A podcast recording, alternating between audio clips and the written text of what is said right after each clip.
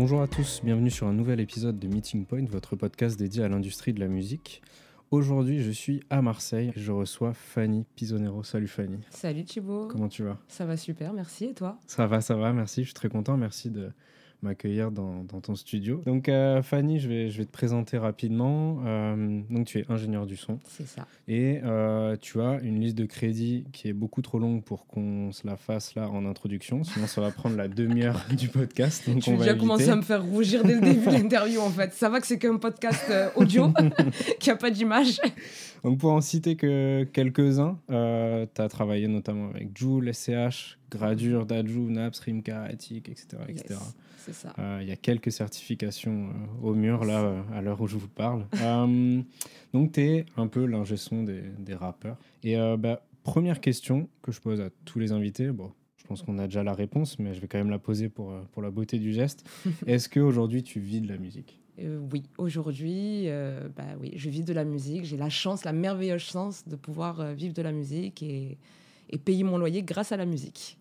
Trop bien. Euh, est-ce que tu, peux nous expliquer en deux mots un petit peu ce que tu fais? Parce que l'idée du podcast, c'est aussi de, pas d'éduquer, mais de, faire un petit peu euh, de, la formation et de, de, pouvoir expliquer avec des fois des mots un peu plus simples tous les jobs de cette industrie. Donc, est-ce que tu peux nous expliquer ce que tu fais au, quotidien, en quelque sorte? Bah Alors, moi, je suis ingénieur du son studio il faut savoir que le métier d'ingénieur du son, il n'y a pas que le ingé son studio. Tu as des ingé qui sont en live, tu as des ingé pardon, qui sont en TV, d'autres en radio, mhm. d'autres euh, sur le cinéma. Moi, pour ma part à moi, je suis en studio d'enregistrement. Mhm. Ma spécialité, c'est la prise de voix et l'enregistrement.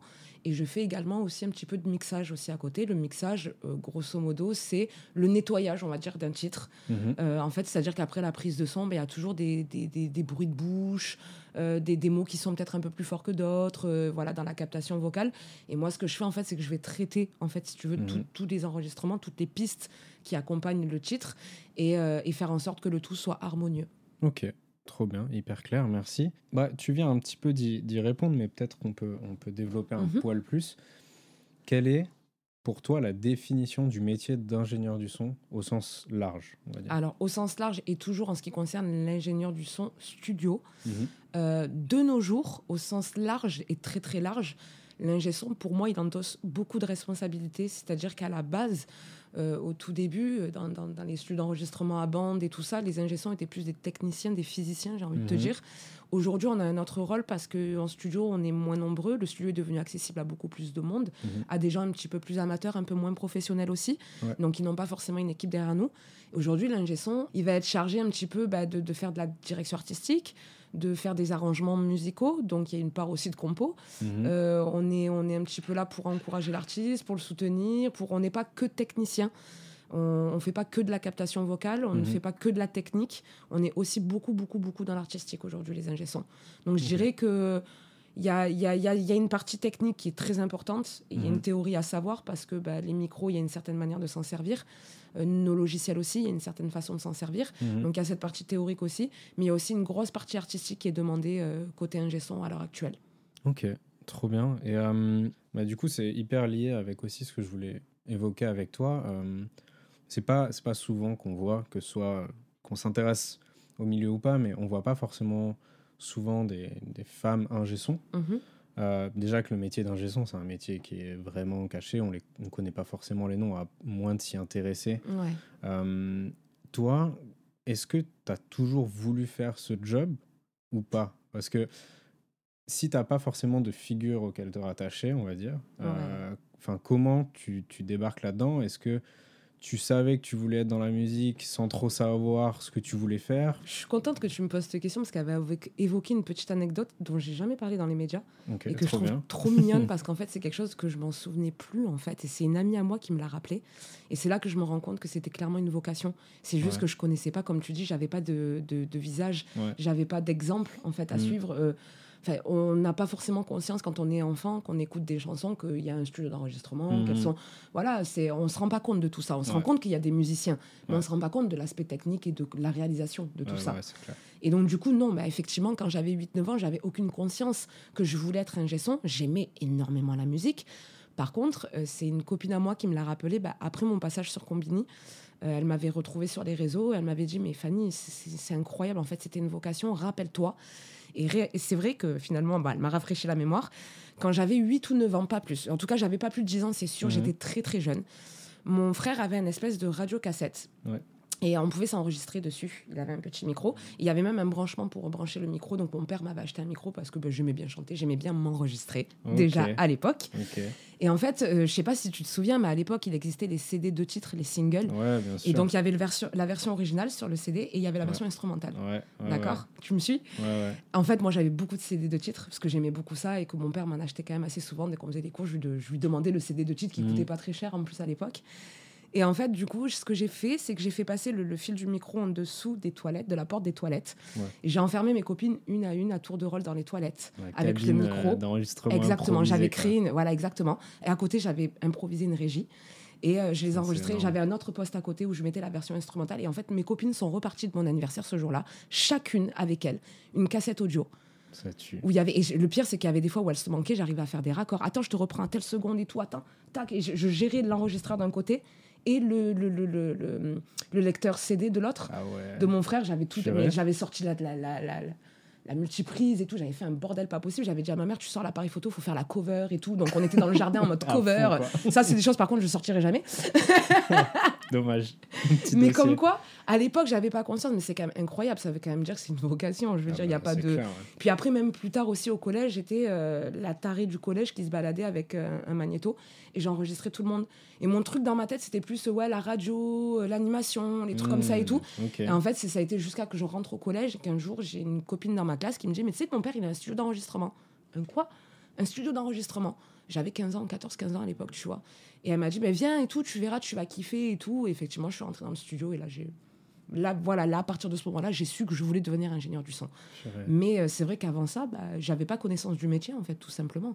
Mais c'était quand même une vocation, c'était au fond de moi. Je pense qu'enregistrer, c'est quelque chose que j'ai fait toute ma vie. c'est voilà. énorme. Ah bah, trop bien. Merci voilà pour, la petite euh, anecdote, voilà. Et euh, petite question déjà pour remettre en contexte. Avant, tu bossais où Tu faisais quoi? J'ai bossé un petit peu de partout. J'ai galéré, euh, bah, ça fait 10 ans que je fais de la musique, ça fait 10 ans que je galère. Même un, plus, un peu plus parce qu'avant, il fallait se payer l'école, il fallait pouvoir monter à Paris, fallait... C'est une galère. Aujourd'hui, euh, il n'y a pas de stabilité dans ce métier-là. Clairement, il n'y a aucune stabilité. Soit tu es en micro-entreprise, mhm. Euh, avec ses avantages parce que bah, tu te gères toute seule et tu travailles un peu comme tu veux, mais c'est des inconvénients parce que tu es malade, tu as un Covid, bah, mhm. pendant deux semaines, tu bosses pas, tu n'as pas d'argent qui rentre. Autre chose, moi j'ai eu un petit garçon il y a quelques années. J'ai rien eu du tout, pas de congé maternité, absolument ah bah, rien. Donc tu te retrouves du jour au lendemain où bien évidemment tu ne peux plus travailler jusqu'à 3 h du matin quand tu es enceinte euh, jusqu'aux yeux, tu vois. Et il n'y a pas de rentrée d'argent. Euh, mon petit garçon, après, derrière, euh, il fallait que je m'occupe de lui aussi un petit peu, tu vois. J'allais bah, pas reprendre le travail directement comme ça. Et ça a été très, très, très, très, très compliqué pour moi c'est aujourd'hui un métier où pour choper un CDI ou réussir à faire quelque chose de carré, c'est très très rare. Il hein. bah faut s'accrocher, il hein. faut s'accrocher. Clairement, il faut s'accrocher. S'il n'y a pas la passion, déjà, c'est pas possible. Clairement, c'est pas possible parce que si t'es pas passionné, tu fais pas tous ces sacrifices-là, tu te mets pas euh, dans une instabilité de vie aussi profonde, quoi, en fait. Bah Donc euh, oui, avant, j'ai travaillé dans plein de studios et j'étais, moi, pour ma part, micro-entrepreneur et, et je galérais. Voilà. Et, aujourd'hui, est-ce que tu as, trouvé une forme de stabilité avec ta structure, avec aussi ta, ta notoriété euh, Est-ce que as, oui, tu passes moins de temps à aller chercher les clients ah, Je ne vais plus le chercher, le client. Ah, déjà, ça, c'est beaucoup. Non, je vais plus le chercher. Alors après, je vais plus le chercher. Bien évidemment qu'on a des réseaux sociaux, qu'on fait marcher, qu'on communique dessus, mm. que, que tout ce que je fais a un but commercial quand même, mm. quelque part. Mais disons que je cherche d'une autre manière aujourd'hui, le client. C'est-à-dire que c'est mm. plus du démarchage aujourd'hui. C'est plus euh, venez prendre une session avec Fanny. Aujourd'hui, je suis implantée Ouais. Bah, je suis bah contente de faire. Voilà, je suis très fière de pouvoir le dire sans prétention aucune, tu vois. Je, suis implantée, je laisse la clientèle venir et je vais, je vais aller chercher, on va dire, du nouveau challenge ou du, du, nouveau taf à côté ou élargir, on va dire, mon travail avec les projets que j'ai à côté. Bah, par exemple, la masterclass en fait partie. À la base, je suis seulement un son. La masterclass, c'était un projet que j'avais à côté que j'ai mis plus d'un an à écrire, à mettre en place, tu vois. Bah Donc, euh, ouais. voilà, ça prend énormément de temps, tu vois ce que te dire. Donc, j'ai d'autres projets à côté, j'ai d'autres trucs qui me permettent de, de m'élargir, on va dire, sur, sur le taf en lui-même, tu vois. Mais à la base, en étant juste un son, c'est très compliqué, je te mens pas. Surtout que, enfin, dans le sud, on est quand même pas trop, trop, trop mal payé, ça va à l'horaire. Mais à Paris, il y a tellement, tellement, tellement d'ingé tellement de studios. J'ai envie de te dire, si toi tu veux pas ce taf-là, il y aura un autre jeune derrière qui aura tellement la dalle qui va le prendre. Ouais, c'est ça. Ça commence à faire des sessions à 15 balles de l'heure. Ah non, mais 15 balles de l'heure, c'est bien payé. Non, mais je dis en prix public, quoi. Ouais, ouais, bien sûr. Il y a des studios qui ouvrent des sessions à 15 balles de l'heure, et puis toi, tu es là, bah, comment je fais C'est ça, c'est ça faut comprendre aussi le système, surtout si on est micro-entrepreneur, parce que tous ceux qui nous écoutent habitent pas forcément en France ou connaissent pas forcément les régimes, mais 15 euh, euros de l'heure, c'est clairement pas dans ta poche. tu te prends des, des impôts, des taxes, des frais. Ouais, 30%, t'as, as l'URSSAF, et puis après t'as les impôts, et puis après t'as... Après tu loues potentiellement ta roue, enfin, c'est un truc Moi je te le dis, au final, pratiquement, c'est pratiquement 60% de ce que tu gagnes qui est, qui est retiré. Pratiquement. C'est énorme. C'est énorme. Ouais, du coup, bon, cet aspect formation, transmission, c'est hyper intéressant. C'est quelque chose qui revient régulièrement euh, pour trouver de la stabilité tout en, tout en ayant cette envie aussi justement de, bah, de partager des expériences, de partager des compétences. Complètement. Euh, on, on l'a un peu évoqué aussi avec euh, Yvan Peacemaker qui était beatmaker pour, pour Booba, etc., Sniper, tout ça dans mhm. les années 2000-2010 et qui lui justement, il Maintenant, il est enseignant chez SA Institute à Genève. Il fait aussi des masterclass à côté. Et il y a ce truc de j'ai pas envie d'arrêter mon job parce que c'est ma passion et tout ça, mais en même temps, toute cette expérience, c'est cool de pouvoir aussi en faire bénéficier du monde. J'ai envie de te dire, en plus, on prépare un peu le terrain pour l'avenir parce que personnellement, je me vois pas à 50 piges en train d'enregistrer euh, des jeunes. Euh, enfin, il va y avoir un décalage trop énorme. Déjà, il commence à y avoir un décalage, c'est-à-dire que c'est souvent on me traque avec ça en me mm. disant ouais, mamie Fanny, tu vois ce que je veux te dire, alors que je suis encore jeune. Bah mais c'est vrai qu'il y a un décalage qui se crée. Il y a pratiquement 10 ans d'écart entre les clients que j'ai, enfin, on va dire 80% de la clientèle que j'ai et, et, moi. Donc, euh, mm. forcément, il y a un écart qui se creuse, qui va continuer à se creuser. Aujourd'hui, euh, à l'époque, euh, quand je monte à Paris, que je démarre ma carrière, on parle d'une Jones qui a le même âge que les artistes qui posent, voire qui est mm. plus jeune pour euh, certains, tu vois. Là, aujourd'hui, on parle d'une maman mariée. Euh, j'ai, un autre, bah C'est un autre cadre de vie. À l'époque, quand j'habite à Paris, je suis en mode nomade, j'en ai rien à faire. Je suis en mm. mode SDF, clairement, les gars. Je vous dis la vérité, quand je suis montée à Paris, je n'avais pas de domicile fixe. À proprement parler, j'étais SDF. J'en avais rien à faire. J'étais là avec mon sac à dos sur le dos. Je squattais à droite, à gauche, je me débrouillais. J'avais même pas 600 euros de chômage en poche. Tout le monde sait qu'à Paris, 600 euros, c'est même pas trois jours de ah survie. voilà, c'est une fois que tu as payé ton abonnement euh, RATP, il te reste plus rien. on va pas se mentir. Donc euh, voilà, j'étais en mode vagabonde et guerrière. Aujourd'hui, c'est plus le cas. Aujourd'hui, je suis posée, je suis mariée, j'ai un enfant, j'ai un loyer à payer, j'ai des responsabilités. Déjà, mhm. rien que le fait d'avoir un enfant, c'est voilà, bah ça change tout en fait, tu vois. Puis j'ai plus le même âge aussi, quoi. Tu vois ce que te dire? Donc forcément, la, stabilité n'est plus la même. Et je l'ai recherché et je l'ai provoqué cette stabilité. Mhm. Maintenant, je vais pas te mentir, ça m'a causé beaucoup, beaucoup, beaucoup, beaucoup de désagréments. J'ai été carrément virée de certains studios parce que je ah demandais à avoir une stabilité, je demandais à avoir une certaine reconnaissance, je demandais à avoir un certain respect en fait. Ne serait-ce que les choses sur lesquelles on s'était mis d'accord de base. Ouais, ok. Voilà, on en est là aujourd'hui, tu vois, on en est là aujourd'hui. Je, ne garde pas que des bons souvenirs des studios dans lesquels j'ai été. Bon, à 90% des cas, si, mais voilà. Heureusement. Mais euh, malgré tout, voilà, c'est vrai que c'est un métier qui est, très compliqué. Quoi. Mm. On doit gérer un petit peu nous-mêmes notre propre carnet d'adresses, mm-hmm. euh, on, doit gérer nous-mêmes notre emploi du temps, on doit gérer nous-mêmes nos finances, on doit gérer nous-mêmes nos facturations. On, doit tout faire, en fait. Et en plus de ça, travailler des heures incroyables dans des, dans des, dans des fourchettes horaires aussi incroyables. Il mm. faut savoir aussi quand même que quand tu travailles tous les jours de 9h à 17h, c'est quand même pas la même chose que si tu travailles de 17h à 1h du mat. Ah bah oui. Ça n'a rien à voir. Voilà. Et hum, bah, c'est la question un peu cliché, et puis euh, justement, tu l'as beaucoup évoqué, notamment dans, dans cette vidéo avec Combini, mais je vais quand même te la poser parce que ça m'intéresse. Euh, comme on l'a dit aussi au début, c'est pas commun, euh, pas de manière négative, mais c'est pas forcément commun de voir une femme en gestion. Mhm. comment est-ce que toi, déjà, tu, tu, tu, as senti ta présence dans ce milieu très masculin historiquement? Mhm. Et comment est-ce que, en plus de ça, tu as réussi à un peu tirer ton épingle du jeu pour travailler avec des artistes, comme on a cité au début, des SCH, euh, des NAPS, des machins Comment est-ce que tu as, géré un peu euh, ces deux choses en parallèle que tu devais développer et utiliser? je, pense que ce qui m'a réellement sauvé, je vais répondre d'abord à la première partie de la question, ce qui m'a réellement sauvé, c'était la naïveté, l'insouciance de la jeunesse. Je ne captais pas ces choses-là. Aujourd'hui, je le capte beaucoup plus. Mais ce que je capte, c'est que c'est pas propre au studio, c'est pas propre à ce milieu. C'est le propre monde dans lequel on vit. Ah bah oui, Aujourd'hui, aller demander à une infirmière si elle est bien dans son service et si elle a jamais reçu de harcèlement sexuel de ses supérieurs. Ouais, bah oui. Voilà. Malheureusement, Voilà. Donc aujourd'hui, c'est un problème qui est général. Donc déjà, je pense que dans la musique, il faut En fait, comme je dis toujours, continuer le débat sur ça, c'est faire en sorte que le débat, il est toujours là. Mm. En fait, c'est appuyer sur le truc. Il faut faire comme s'il n'y avait rien, en fait. Moi, la plupart des mecs qui sont rentrés en studio et qui m'ont vu la première fois rentrer en studio, je suis sûr dans leur tête, ils se sont dit, c'est quoi le délire Tu vois Mais ils l'ont pas dit. On a normalisé le truc, du coup, moi j'étais en confiance plus ou moins pour la plupart du temps, parce qu'il y a eu des cas d'exception où je sentais vraiment que ça gênait que ce soit une femme qui enregistre, tu vois. Mais pour la plupart du temps, euh, si tu me laisses l'opportunité de te montrer que tu me portes aucun jugement au fait que je sois une femme, bah, mm. je vais te montrer, moi, d'un autre côté, que je fais bien mon travail. L'important, c'est de bien faire son travail. Et c'est là que je réponds à la deuxième partie de la question. Comment je fais pour tirer mon épingle du jeu? Mais je suis passionnée, les gars. Mm. J'aime trop mon taf. Déjà, de une, je me barre, comme je te dis, je, je, pars à Paris, sac à dos sur le dos, euh, en, mode SDF, c'est des sacrifices, ça. Bah n'importe qui va se sacrifier pour son travail, va, va, va, faire des trucs de fou pour son travail, va avoir reconnaissance en retour. Ça, j'en suis persuadée. Mm c'est déjà il y a le sacrifice, il y a, y, a, le courage entre guillemets de quitter sa zone de confort. Mhm. Moi, quand je pars de, de, Marseille pour partir sur Paris pour faire mon métier, je ne sais pas où je vais, je sais pas où je vais atterrir. Alors c'est là que je te dis la jeunesse m'a peut-être sauvée parce que bah, la naïveté, l'insouciance, tu te dis, bah, c'est bon, allez, vas-y, j'y vais. Aujourd'hui, je me dirais, mais attends, mais, mais qui c'est ces mecs dans ce studio qui veulent me faire bosser et tout, Tu vois, je réfléchirais à d'autres trucs, tu vois. Aujourd'hui, je réfléchirais à d'autres trucs. Et je comprends la réaction de mes parents le jour où je leur ai dit, je me taille. Tu vois, mon père était fou, il était fou de rage, tu vois. Mais, mais d'ailleurs, deux mois après, il était à Paris, sur place, en train de voir avec qui je bossais, quand, comment et tout. Il avait posé des jours à son travail pour pouvoir monter et tout. Euh. Enfin voilà, je suis sûr qu'il s'est mis dans une galère financière à ce moment-là pour pouvoir monter, voir avec qui je bosse, mais parce que lui, en tant que papa et plus âgé, il avait conscience du truc. Tu vois, il se disait, mais attends, ma fille, elle est où en fait Tu vois, moi, j'étais tellement insouciante et tellement passionnée. Moi, c'était mon métier. Je voulais devenir un son. C'était la seule chose qui comptait.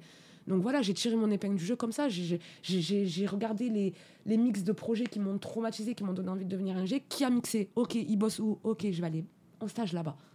Ah, et je me suis battue pour ça. Ok. Tout simplement, c'est comme ça que j'ai tiré mon épingle du jeu. En fait, je me suis, mais je me suis matrixée dans ça, quoi. Après, par contre, je vous mens pas, hein, de 22 à ouais, 21, 22 ans à 26, 27 ans, je rencontre le père de mon fils, j'ai pas vécu.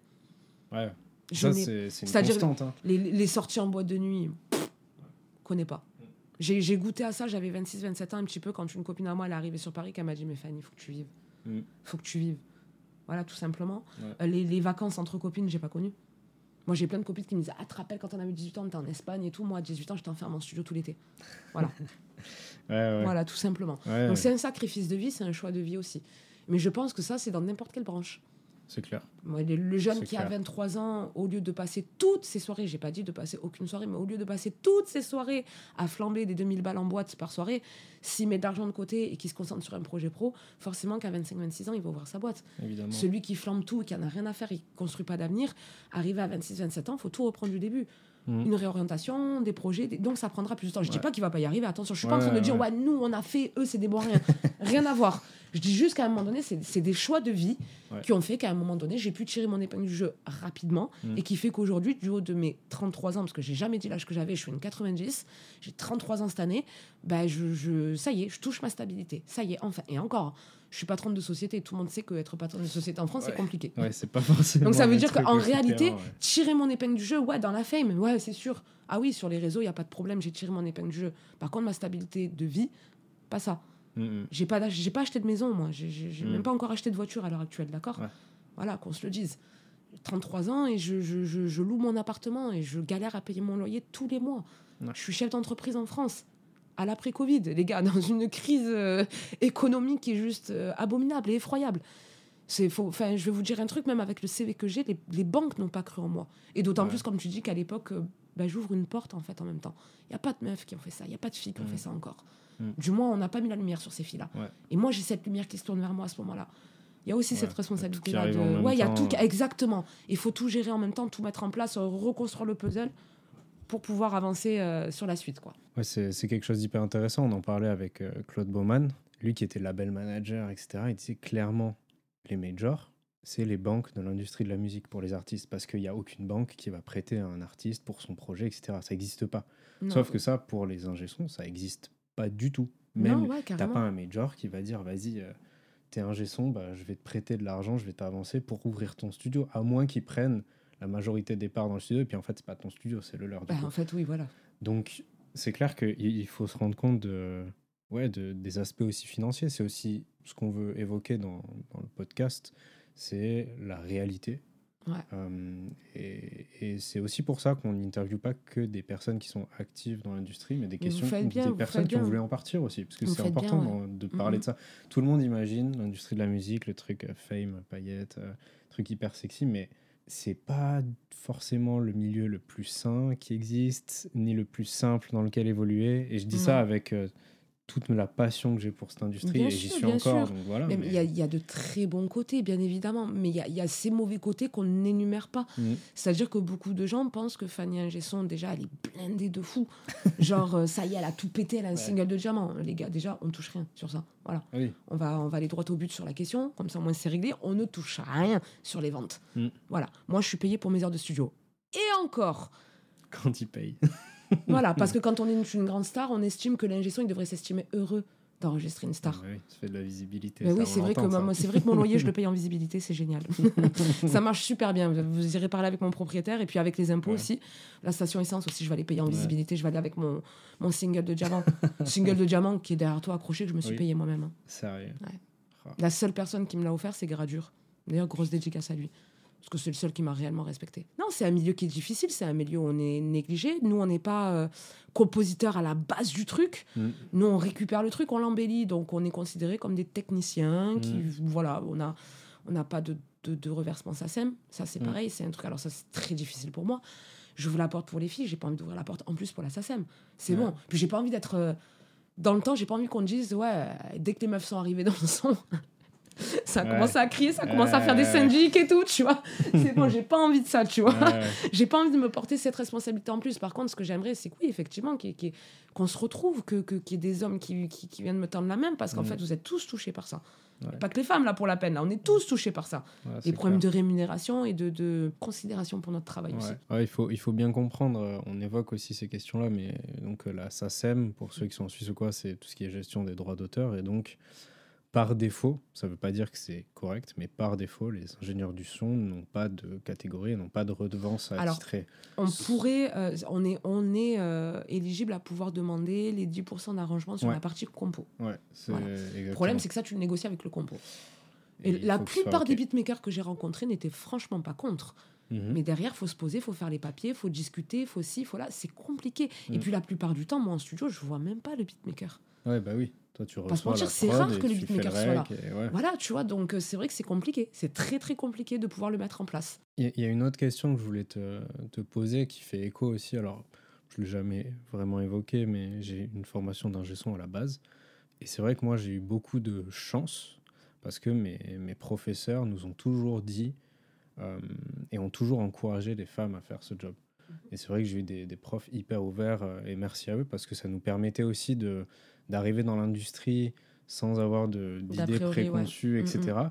Et il disait notamment que euh, les, les, femmes, les peu de femmes qui avaient fait la formation, en général, trouvaient plus vite du job et surtout étaient plus performantes parce qu'il y a une question aussi de, de sensibilité, d'acceptation aussi, euh, potentiellement faire des sacrifices ou de bosser plus, etc. Une résilience qui était un peu plus élevée que pour les hommes.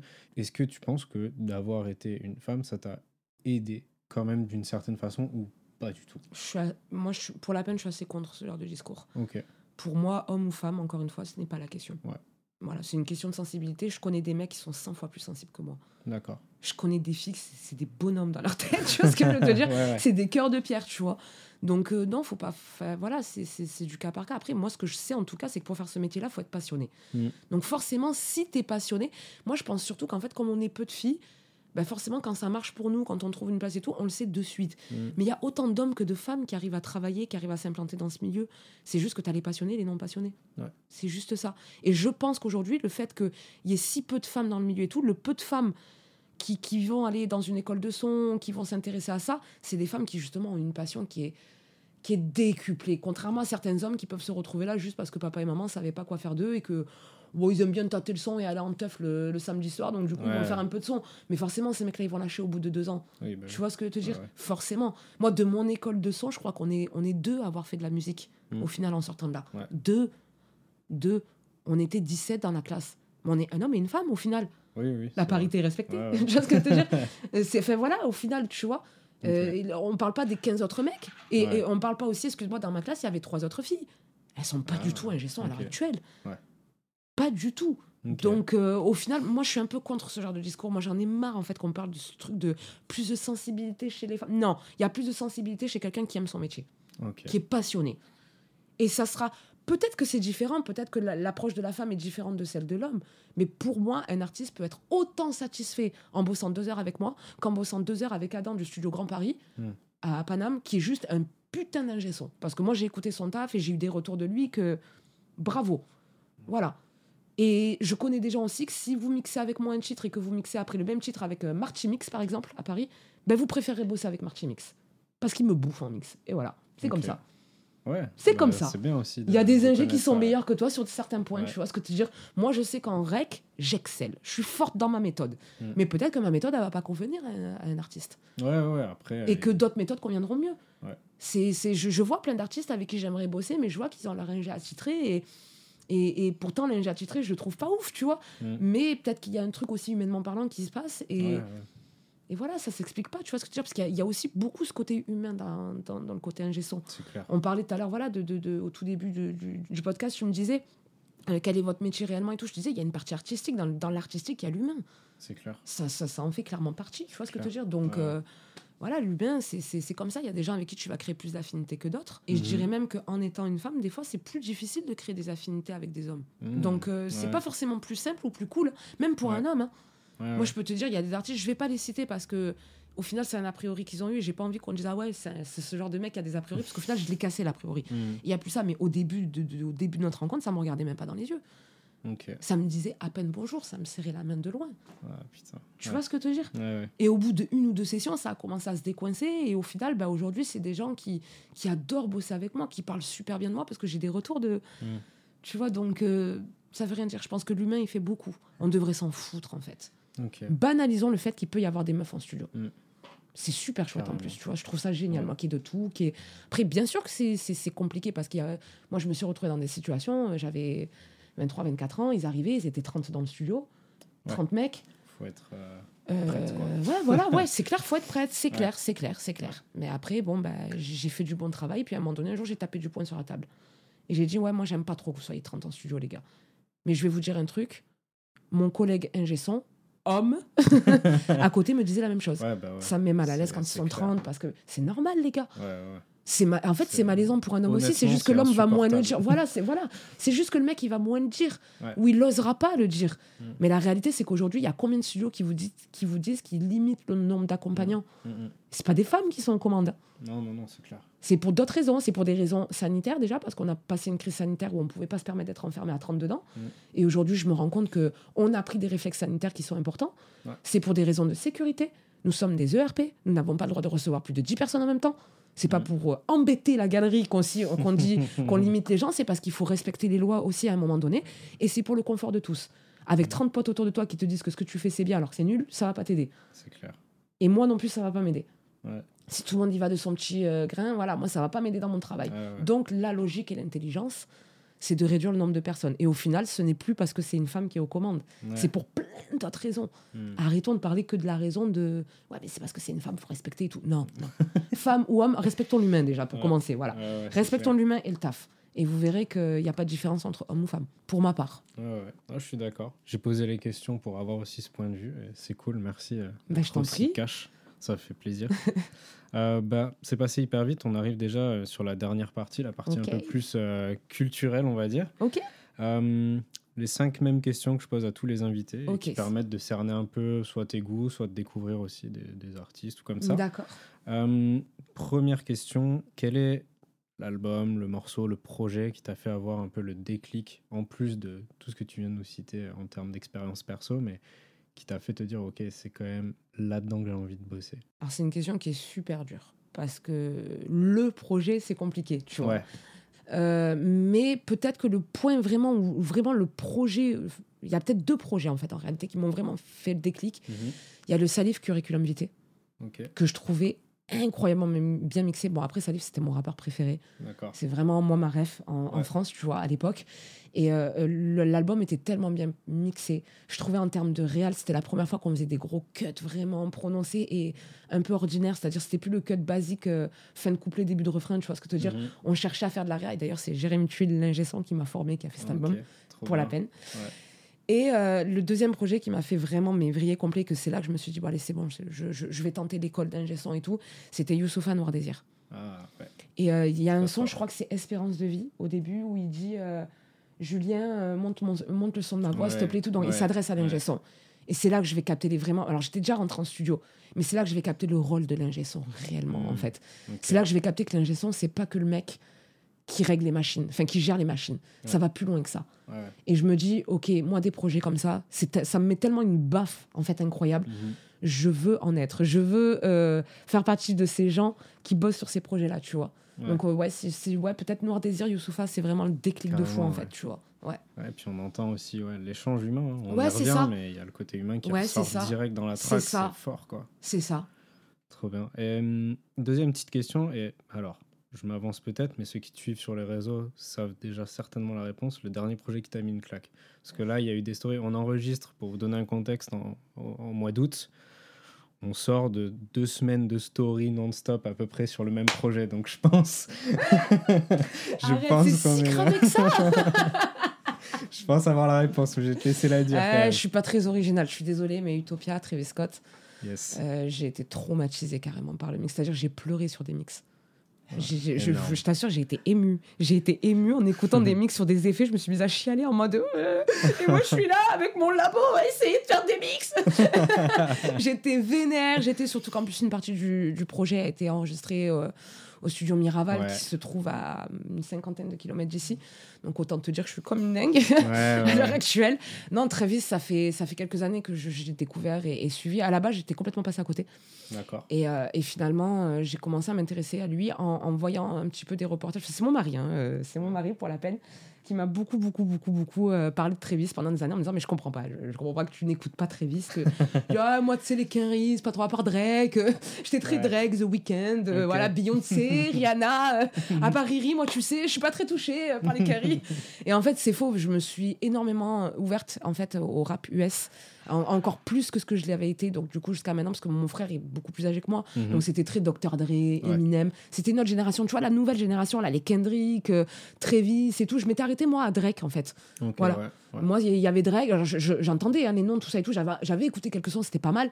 Mais de là, vraiment, un truc. Puis j'étais très dans un truc, ouais, Travis Scott, quoi, le mari de, Kelly Jenner, là. Mm. C'est pas mon truc, moi, tout ça, tu vois. Donc j'étais carrément, j'étais vraiment dans un truc, en fait, j'étais dans une fausse route, en fait, fausse route mm. complet. Et mon mari, à force, à force, à force de me dire un jour, je, crois qu'il avait envie de me tuer ce jour-là, je rentre à la maison, je dis non, mais attends, attends, attends, t'as écouté Astro World là? C'est quoi ce projet de fou? Il me regarde, me dit Tu te fous de moi ou c'est comment? Dis, Ça fait des années que je te dis que le mec, il est matrixé, c'est un ingé son, le mec, tu vois? Mm. Et on, il commence, parce que mon mari aussi était un passionné de musique, il hein, faut le mm. savoir. On s'est, on s'est rencontrés d'ailleurs dans le milieu de la musique. Et, euh, et, et, du coup, voilà, on a commencé à parler. Il a commencé à me raconter plein de choses. Mon mari, j'aime bien parce qu'à chaque fois que je dois, même quand je dois enregistrer une, une personnalité, euh, je, tout le temps je vais le voir parce qu'il a toujours soit des anecdotes, soit des trucs de carrière à me raconter, soit me dire euh, comment il a commencé, par quoi il avait. Ah, c'est un mec voilà qui, qui, est très cultivé, qui s'intéresse à beaucoup de choses et du mm. coup voilà quand il connaît un, sujet il le maîtrise très bien. Et donc du coup il a commencé à me parler de Travis et euh, bon il m'en a parlé peut-être une heure ou deux. Moi, derrière, j'en ai fait une overdose. Voilà, moi, moi, voilà, moi j'ai pas d'extrême de toute façon. Donc, euh, je, voilà, je, pas de limite, pardon. Voilà, je suis dans l'extrême plutôt. J'ai pas de limite. Donc, voilà, j'ai commencé à écouter. J'ai été complètement matrixée par ce gars-là. Et puis euh, est sorti le projet. Et alors, je te mens pas, je l'ai mis dans ma voiture. Euh, premier son, je comprends pas. Okay. chelou, je, je, sais pas, je comprends pas, tu vois. Je... Ouais, c'est sympa, c'est mixé à la perfection, ça, y a pas de problème, tu vois, mm. mais je j'arrive pas trop à comprendre, j'ai mis de côté. Et puis, quelques jours après, je me dis non, c'est pas possible. Et en fait, ce que je fais, c'est que j'écoute pas le début de l'album. Je, je, je, zappe vite, vite, vite. Je passe à la sixième direct. Euh, je crois que ouais, c'est la sixième, euh, le sixième que j'écoute. Et là, je prends une claque sur la prod, sur le mix, sur tout, le flow, comment et tout. Et de là, je laisse couler l'album. Mais limite, je me suis forcée à l'écouter. Et en fait, j'ai pris une claque de fou, c'est-à-dire que là, j'ai foncé au studio, je me suis mis au studio, venez de brancher le sub en plus. Ça aussi, c'était incroyable, tu vois. Gros système d'écoute, je me suis calé et là, je me suis dit, non, là, je vais l'écouter de A à Z. Il faut que je l'écoute de A à Z, le projet. Et je l'écoutais de A à Z, et c'est là que je, je me suis mise à pleurer trois fois. Euh, enfin, voilà, j'ai remis ma vie en question. Est-ce que je reste un Est-ce que j'arrête?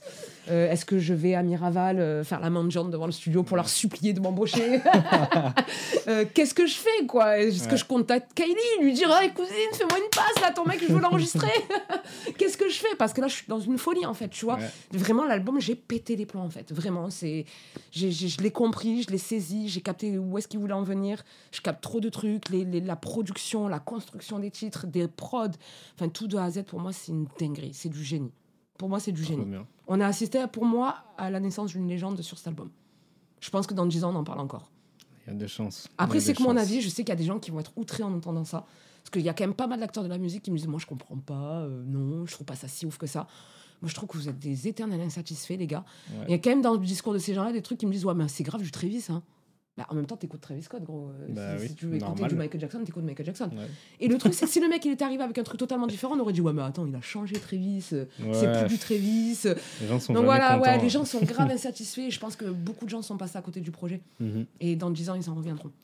Vraiment. il a ouvert la porte sur des gros trucs. Là. Niveau mix, euh, moi, il n'y a pas un jour où j'écoute pas les mix de Travis et où j'arrive pas en séance en me disant bon, je, je préviens l'artiste, je vais faire un truc chelou, mais laisse-moi faire. Ouais. Et j'essaie de reproduire des trucs et de les faire un peu à ma sauce aussi, parce que le but mhm. n'étant pas non plus de plagier, tu vois, le travail de leurs ingés. Et euh, mais, euh, mais, mais, à chaque fois, le, client me dit oh, Mais c'est incroyable. Et en fait, faut tenter. faut tenter. Très vite, il tente, il ose. Ah, ça, c'est clair. Et en France, à chaque fois qu'on a osé, ça a marché, hein, les gars. Mm. Regardez Laylo, regardez PNL, regardez Aurel. C'est clair. Regardez tous ces gens-là qui, qui, ont cassé un peu les codes, euh, ça a marché. faut tenter. De ouf. Et alors, question un peu complexe en général, mais quel est le, projet que tu n'as toujours pas compris? Le but étant pas que tu te mettes à dos des gens euh, de l'industrie, hein, qu'on se comprenne. Alors, je ne peux pas répondre à la question. non, en fait, ce qu'il y a, c'est Parce qu'après, ce que je dis toujours aussi, c'est que c'est pas forcément négatif. dans le sens négatif. Ouais, bien sûr. je comprends ta avec, question. Euh, avec Trévis, en Avec Trévis à la base. ouais, je comprends ta question, en fait. Euh, le, truc de. Alors, je vais te dire, c'est pas forcément des projets, c'est plus des DA. Et, et je, bah voilà, malheureusement, je vais pas pouvoir vraiment bien répondre à ta question parce que je peux pas te dire. Euh, bah, telle personne, j'ai pas compris le truc et tout, parce que j'ai pas envie de vexer la personne, j'ai pas envie d'influencer des gens dans, dans mon avis. Mm. Puis surtout, ça peut être des personnes que j'ai pas compris, mais que j'aimerais quand même bosser avec eux, parce que bah de une, ils font des bons chiffres, donc c'est une belle expo pour moi, et de deux, parce qu'il y a, y a l'artiste et puis il y a l'humain. Ouais. C'est deux choses totalement différentes. humainement parlant, la plupart des gens, donc je n'ai pas compris artistiquement parlant, humainement parlant, je suis pratiquement sûr que c'est des bombes humaines. Vraiment, des gens super. Donc c'est pour ça que j'ai pas du tout envie de mettre des gens dans la sauce. Mais c'est vrai qu'il y, a ces derniers temps des directions artistiques que j'ai pas saisies. Des, des, des, certifications qui sont tombées, des, singles de diamants qui sont tombés, j'ai pas compris pourquoi. Ouais. Je trouvais le son vraiment naze, quoi, en fait. Tu vois, je trouvais qu'il n'y avait pas de recherche, il n'y avait pas de. Donc voilà, il y a, y a, ces derniers temps, mais après, voilà, la musique, c'est subjectif. Hmm. Les goûts et les couleurs, enfin, il y a des gens qui vont te dire que le McDo, c'est la meilleure bouffe qu'ils ont mangé, quoi. Ouais, ouais, c'est clair. Euh, j'ai rien contre McDo, moi-même, j'en mange pratiquement tous les jours, tu vois ce que je veux dire. mais euh, pour moi, culinairement parlant, euh, McDo, c'est pas ouf, quoi. Tu vois ce que dire mais, mais, mais, les goûts et les couleurs, ça se discute pas, en fait. Et ça, pour la peine, tu vois, c'était un artiste, c'était euh, Vincenzo des Psychiatres de la Rime, mhm. euh, avec qui j'avais discuté une fois de musique. Et j'étais dans une époque où j'étais très jeune à l'époque, j'avais peut-être 16-17 ans. Et j'étais un peu en mode, ouais, mais Soprano, il a trop changé, il fait plus du rap, il fait trop de la musique pour les enfants et tout. Il me disait, mais arrête, la musique, c'est comme un fast-food tu rentres, tu as plusieurs menus parce qu'il y, y, en a pour tous les goûts, en fait. Ce qui ne te plaît pas à toi plaira à quelqu'un d'autre. Mm, mm. Et la preuve en est. Aujourd'hui, Soprano est rempli des stades. Ah oui. et, je suis revenu parce que, sur ce que je disais, parce que merde, la progression artistique du mec, comment il chante aujourd'hui par rapport à mm, l'époque, tu sens qu'il a pris des cours de chant. Ah Musicalement parlant, c'est travaillé. Euh, commercialement parlant, waouh, au niveau de la com, toi qui es dans la com, putain niveau de la com, ils sont bons, ces mecs-là. Ah, tu vois ce que te dire Donc, euh, bravo, en fait, bravo. Donc, tu vois, c'est quelque chose qu'à l'époque, j'aurais pu dire, ah, moi, j'aime pas, nana, j'ai pas compris, nanana. Et aujourd'hui, j'en reviens en me disant, bah non, en fait, c'est du génie. C'est du génie ce qu'il a fait, le mec, tu vois. Donc voilà, c'est pour ça que je peux pas répondre complètement à ta question, mais j'y réponds un peu à moitié, quoi. Ouais, ouais, ça me va. Je prends. Et euh, le projet que tu trouves le plus représentatif de ta vision de l'industrie ou de ta vision du job? J'adore cette question, je la trouve super, cette question. Merci. Elle est incroyable. Elle en dit long, en fait. Sur, euh, ma réponse va en dire long sur moi. Elle est géniale, cette, cette question. Et faut, moi, je trouve qu'il faut, faut, bien réfléchir à la réponse. Tu vois. souvent, les invités, j'envoie toujours euh, les questions ou une partie des questions à l'avance. Et souvent, celle-là, elle fait bugger euh, ah, complet. un moment. Quoi. Ouais, complet. Moi, elle m'a fait bugger, bugger mais j'avais préparé l'interview du coup avant. Et c'est vrai que cette question, on l'a trouvée géniale. elle est super. Alors, moi, je vais te répondre que c'est difficile, encore une fois, comme sur la première question, de donner un projet précis. Mhm. Euh, il y a des projets qui m'ont que je trouve que, que, vraiment ils sont incroyables. Dans... Moi j'aime voilà comme je disais tout à l'heure la prise de risque. Voilà, moi j'aime quand le mec il est, il est, pas du tout dans les codes et dans ce qu'on attend. Mhm. Par exemple Nino j'aime beaucoup ce qu'il fait. Je, je, respecte de fou mhm. l'artiste et tout ce qu'il a pu mettre en place. Même le dernier album que j'ai beaucoup aimé, tu vois par mhm. exemple. Mais je trouve qu'il n'y a pas beaucoup de prise de risque. Ouais. Tu vois, dans le sens où c'est de la musique, pour moi, hein, personnellement, c'est de la musique qui s'écoute tous les jours, que beaucoup de monde fait. Euh, quand tu prends un mec, moi il y a deux, deux artistes, en fait trois du coup, mais un groupe et un artiste Mhm. qui m'ont vraiment trop mal dans le rap français, c'est Mhm. Orelsan. Ouais. Parce que le mec, euh, il vient de Caen, un Ouais. petit français qui rappe comme ça, avec une voix de mec qui en a rien à foutre Ouais, derrière son micro, Mhm. nonchalant, faux au possible sur certains sons, que j'adore écouter, tu vois ce que je veux dire, mais qui a une écriture de dingue. C'est pour moi, Orelsan, c'est c'est le, c'est le vrai rappeur. Ouais. Tu vois ce que veux Ouais, dire C'est ouais, le vrai mec, fait, en fait, qui, qui, qui arrive et qui raconte sa vie réellement, qui raconte ce qu'il Mhm. vit, qui ment pas, qui, tu vois. Et ça, pour moi, bah, par exemple, un projet comme La Fête est finie, même Civilisation derrière, euh, Ah, c'est des Ah. masterclass, hein. honnêtement. euh, j'ai c'est des projets, moi, fait. Puis euh, pour la peine, Civilisation, moi, je suis allée le voir quand même trois ou quatre fois en concert. Ah, wow. J'ai pété les plombs. J'ai- fait en concert des mecs comme Jay-Z, Kenny West, Drake. J'ai fait même Céline Dion, rien à voir, tu vois ce que je veux dire. Mais quand je te parle ouais, d'artistes, gros show, artistes, quoi. tu vois, c'est du show. Le meilleur concert que j'ai fait de ma vie, les gars, je vous le conseille tous, c'est Orelsan. Une Putain. équipe de dingue sur scène. Je pense à Faz, Ouais. je pense à Scred. Ouais. Tu vois ce que à Manu Diens, si je me trompe pas dans les noms, euh, Eddie Purple, Mhm. ces musiciens sur scène qui sont mais juste Ah, les mais gars, machines. hein. Ah ouais. c'est des machines de fou. Le show, comment il est incroyable. C'est trop. J'étais comme une gamine, même la dernière fois que j'y suis allée, alors que je l'ai vu le show, je sais ce qui va se passer dans le show. J'étais comme une gamine en y allant. Ouais. Réellement, c'est d'ailleurs, ça me fait trop du bien d'y aller parce que c'est les moments où je peux me lâcher, être en mode vraiment euh, ben, groupie et gamine en même temps. Ouais. Tu vois ce que je veux te dire Et j'adore parce que c'est trop bien, tu vois. Donc ce ce mec-là m'a traumatisé clairement. Après, c'est moi vraiment pour la peine, si je dois vraiment répondre à ta question, le seul et unique projet qui, qui colle complètement à ma vision, en tout cas de la musique, Mhm. de, de, de- du rap, de tout ça, PNL dans la légende. Ok. Voilà. On arrive, on est des ovnis, on fait pas de com. Excuse-moi du terme, hein, je suis désolée, je vais être vulgaire. On chie à la gueule de tout le monde, Ouais, ouais, des ouais. médias et de tout le monde, mais Mhm. on, on terrasse tout. Mhm. Et là, pour moi, il n'y a pas plus représentatif. Enfin, je veux dire, j'ai cassé les codes. Ouais, ouais. Je suis arrivée, je me suis assise sur tous les, les préjugés. J'ai dit à tout le monde que j'en avais rien à faire. J'ai mixé un peu à ma manière parce que Jérémy m'a beaucoup formé, mais j'ai apporté beaucoup aussi les réas, les trucs et tout. Mhm. Je- je- J'ai osé parler de ça, Sam, j'ai osé parler de trucs. Mhm. Bah en fait, ouais, je me considère comme une PNL, moi, dans mon domaine. Tu vois ce que je veux dire? Je suis une ovni. Ouais, ouais, carrément. Trop bien. Trop bien, trop bien. Et puis, dernière petite question. euh, la pépite peu ou pas connue, t'as envie de voir exploser Alors, euh, bah, ils sont pas encore connus pour l'instant, mais moi, ça fait quand même deux ans et demi que je bosse avec un groupe qui s'appelle DY. DY. DY, voilà, les deux lettres DY. Facile. Voilà, c'est facile euh, à retenir. Et euh, sur Insta, c'est DY-du-pas offset. Et euh, c'est deux jeunes que j'ai rencontrés en studio qui, à la base, faisaient de la musique sans se demander qu'est-ce qu'ils allaient en faire, sauf que moi, j'ai senti un truc de fou en eux. Mhm. Pour les définir musicalement parlant, je dirais que c'est un mélange de Jaja et Dinaz, de PNL, Ouais. mais version marseillaise. Ok. Tu vois le délire ouais. Et euh, c'est super, ils sont très très propres. Et Là, en, en deux ans et demi de, de- de travail ensemble, on a sorti un EP qui comptabilise plus de 100 000 écoutes sur Spotify. Trop bien. Donc c'est magnifique. Bravo, on a ouais. énormément travaillé la com. On a un Instagram qui était, bah, qui était inexistant, qu'on a créé nous-mêmes, qui aujourd'hui est à Génial. près de 4000 abonnés. Allez, Euh, donc euh, voilà, on a, on a pareil des, des- pas mal de vues, on a, on a généré pas mal de, on a suscité de l'engagement en fait auprès de, de toutes les plateformes YouTube, Spotify, tout ça. Et euh, du coup voilà. Après, euh, je dis on, mais voilà, je ne suis pas productrice de ces artistes, je les accompagne énormément. Je suis avec eux dans la DA, dans, dans plein de choses. Mais voilà, c'est des jeunes qui se débrouillent aussi par eux-mêmes et, et voilà. Et je- du coup, j'invite à tout le monde à aller découvrir. DY, le premier EP s'appelle 1%. Et Mhm. vous pouvez le trouver sur toutes les plateformes de téléchargement. Et j'invite tout le monde à aller les découvrir parce que ça en vaut le détour. Trop bien, bah, on va aller essayer de faire augmenter encore euh, ces chiffres. Euh, bah, super, c'est la fin de cet épisode. Merci beaucoup Fanny euh, Bah, d'avoir parlé aussi ouvertement et d'avoir dit les choses comme elles sont. Ça fait plaisir et c'est pour ça qu'on qu'on essaye d'avoir euh, tous les invités qu'on a sur Meeting Point. On peut te retrouver sur Insta, Yes. Fanny Ingesson. Ouais, Fanny tiré du bas, Ingesson, tout Ouais. attaché. Ça marche. Et, et voilà. Cool. Quant à moi, je vous dis euh, merci d'avoir écouté ce podcast et je vous donne rendez-vous très bientôt pour un nouvel épisode. Salut.